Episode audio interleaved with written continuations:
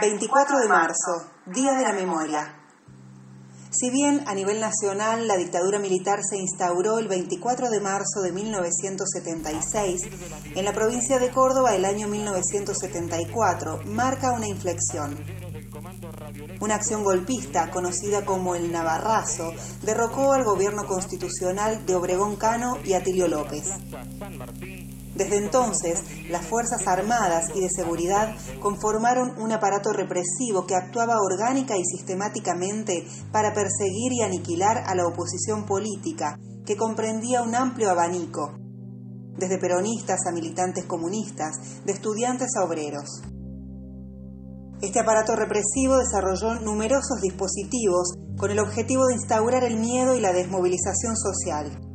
Podemos decir que a partir de 1974, espacios como el pasaje Santa Catalina, donde funcionaba el Departamento de Informaciones de la Policía, también conocido como la D2, fueron preformas de centros clandestinos de detención. Los mismos pasaron a constituir una de las facetas más representativas y clandestinas de aquel sistema.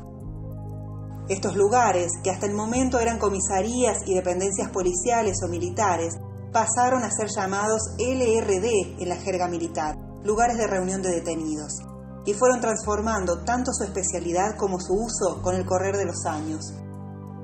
En sus instalaciones actualmente encontramos escuelas, archivos y espacios destinados a la memoria.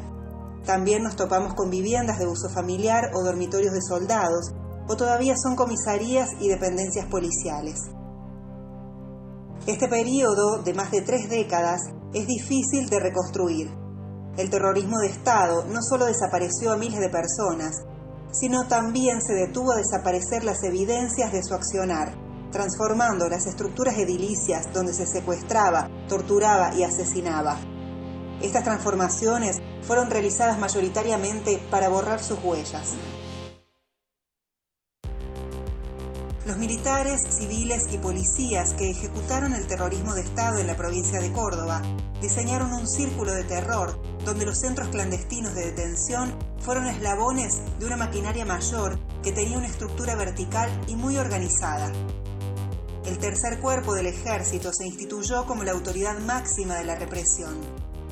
Por debajo se ubicaba el destacamento de inteligencia 141, donde actualmente se emplaza la ciudad de las artes. Allí se albergaba la central de inteligencia, el cerebro del cual dependían cuatro secciones. Política, destinada a inteligencia, calle, abocada a seguimientos, escuchas e infiltraciones, operaciones especiales que tenía base y administraba el centro clandestino de detención La Perla, encargada de los operativos, secuestros, interrogatorios y traslados, y logística, que proveía todo tipo de material para el funcionamiento necesario del accionar represivo y clandestino. Me traen en un baúl, o sea, eran tres coches que tenían a tres secuestrados, nos tiran al piso, nos, nos, atan, nos amordazan con las manos atrás, nos echan, yo tenía un pullover, me lo metieron de tabique, o sea, me cegaron con el pullover. Y nos metieron adentro de un baúl de cada coche, eran como tres coches que habían pasado por ahí y van y secuestran a otro joven en el pleno centro de Córdoba, que para secuestrarlo, como se ve que se aglomeró gente, tiraron tiros al aire, bueno, y yo eso lo viví todo dentro del baúl, yo estaba ya secuestrado. El circuito por el cual se detenía ilegalmente, se secuestraba, se torturaba para extraer información, se fusilaba y se desaparecían cuerpos, fue completado con otras dependencias muchas de ellas oficiales y legales. Las cárceles de servicios penitenciarios de Córdoba y del resto del país sirvieron para legalizar a muchos de los detenidos desaparecidos. En algunas oportunidades también fueron extraídos presos que estaban legalizados para ser asesinados, generalmente en enfrentamientos fraguados. Uno de los casos más conocidos fue el fusilamiento de los presos políticos de la Unidad Penitenciaria 1 de Barrio San Martín. Los cuerpos de muchas de las víctimas pasaron por el Hospital Militar, la Morgue Judicial y el Cementerio San Vicente. Después de 30 años, en el 2003, se encontraron y restituyeron a sus familias. 15 cuerpos identificados por el equipo argentino de antropología forense. A todos los detenidos lo traían golpeándolo, insultándolo, eh, pegándole con la culata la cabeza con los revólveres, pateándolo, lo arrastrando. Y entraba acá en esta oficina. Bueno, y acá era el hablande, digamos, ¿no? el, el hablande del detenido, a los palazos, gritos. Bueno, a mí me metieron acá, me sacaron el tabique y, y Texas me empezó a golpear con un palo que él tenía, que era un palo así de esos de, de los colectiveros, corto, que después el palo siempre lo veíamos que estaba apoyado, era famoso ese palo porque lo utilizaban también cuando lo torturaban con la máquina, pegaban palazo y electricidad, era un mecanismo que casi seguro provocaba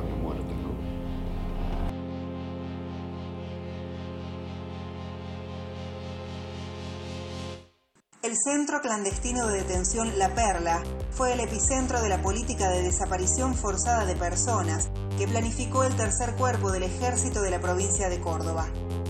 Ubicado sobre la Ruta Nacional número 20, que une la ciudad de Córdoba con Carlos Paz, hoy funciona como espacio para la memoria,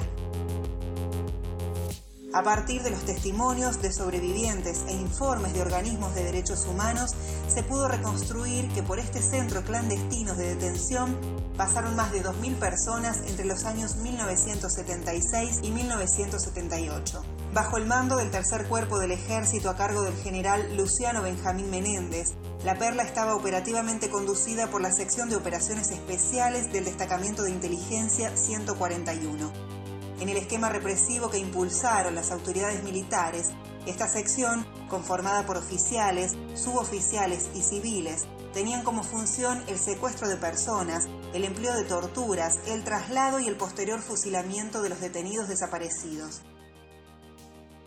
Me torturan eh, tres días seguidos. Pegaron por todos lados, me metieron en el submarino, había un tanque de agua sucia con meada, todo eso. Había ocho tipos que eran ocho sádicos y la doctora Privitera al lado diciendo, paren, paren, paren, que se nos va, paren, que se nos va, y estiraba el tiempo, retomen ahora. Para engañar el accionar represivo, la patota de la perla se valió de muchas ocasiones de sus superiores o de militares de otras dependencias a quienes llamaban números.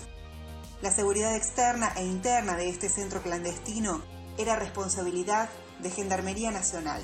Los orígenes de la Perla como centro clandestino de detención se remontan a los meses previos al golpe, donde, según testimonios de sobrevivientes, el lugar fue utilizado como una de las bases del grupo de tareas Comando Libertadores de América, que estaba integrado por miembros de inteligencia del Ejército y la Policía de Córdoba. Una vez que se produjo el golpe, el mismo 24 de marzo, operaciones especiales cuyos integrantes eran parte activa del Comando Libertadores de América se hacen cargo orgánicamente de administrar el centro clandestino de detención.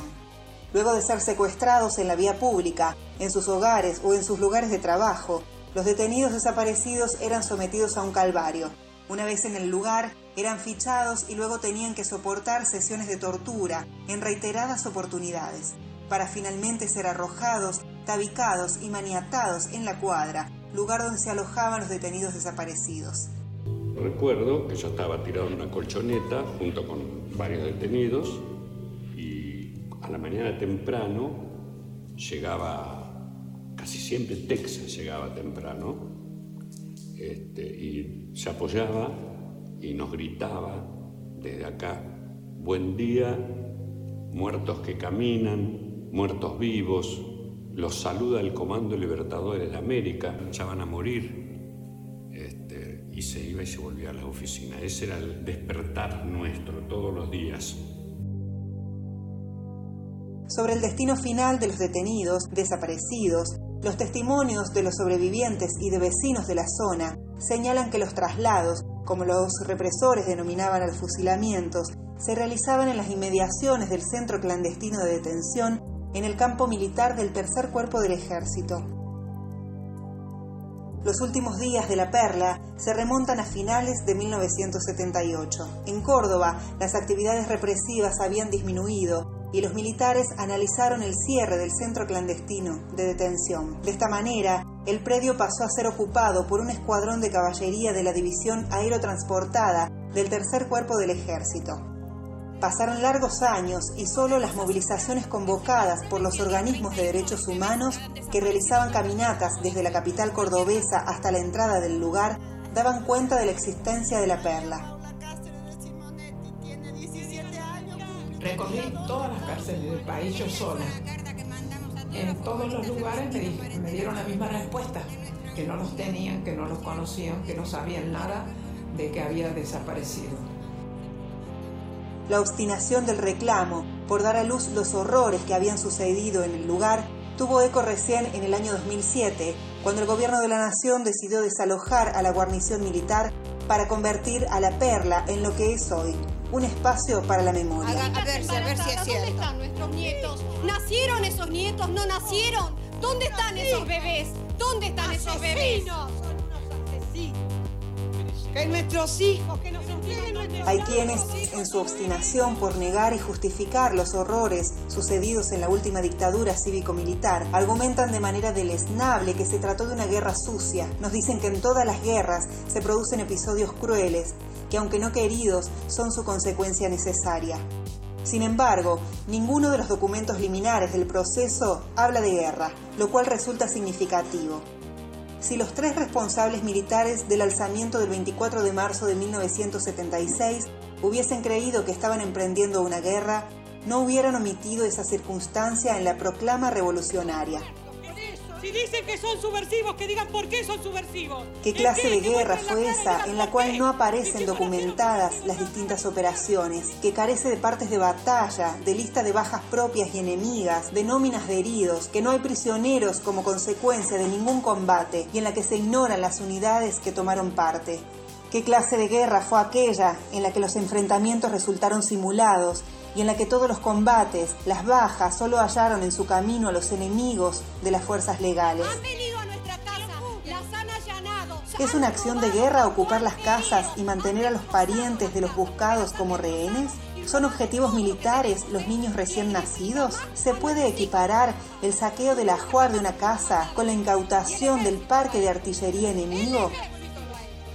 No. Esos no fueron episodios no queridos pero inevitables. Fueron actos criminales comunes que nada tienen que ver con la guerra. Fue terrorismo de Estado, un plan de exterminio. Y nosotras vamos a pedir memoria, porque creemos que el cuidado de la memoria es un valor comunitario esencial que nadie debería faltar y porque pensamos que solo la memoria evita que la humanidad cometa siempre los mismos errores a 45 años del golpe de Estado cívico, militar y eclesiástico, memoria, verdad y justicia. Ahora y siempre.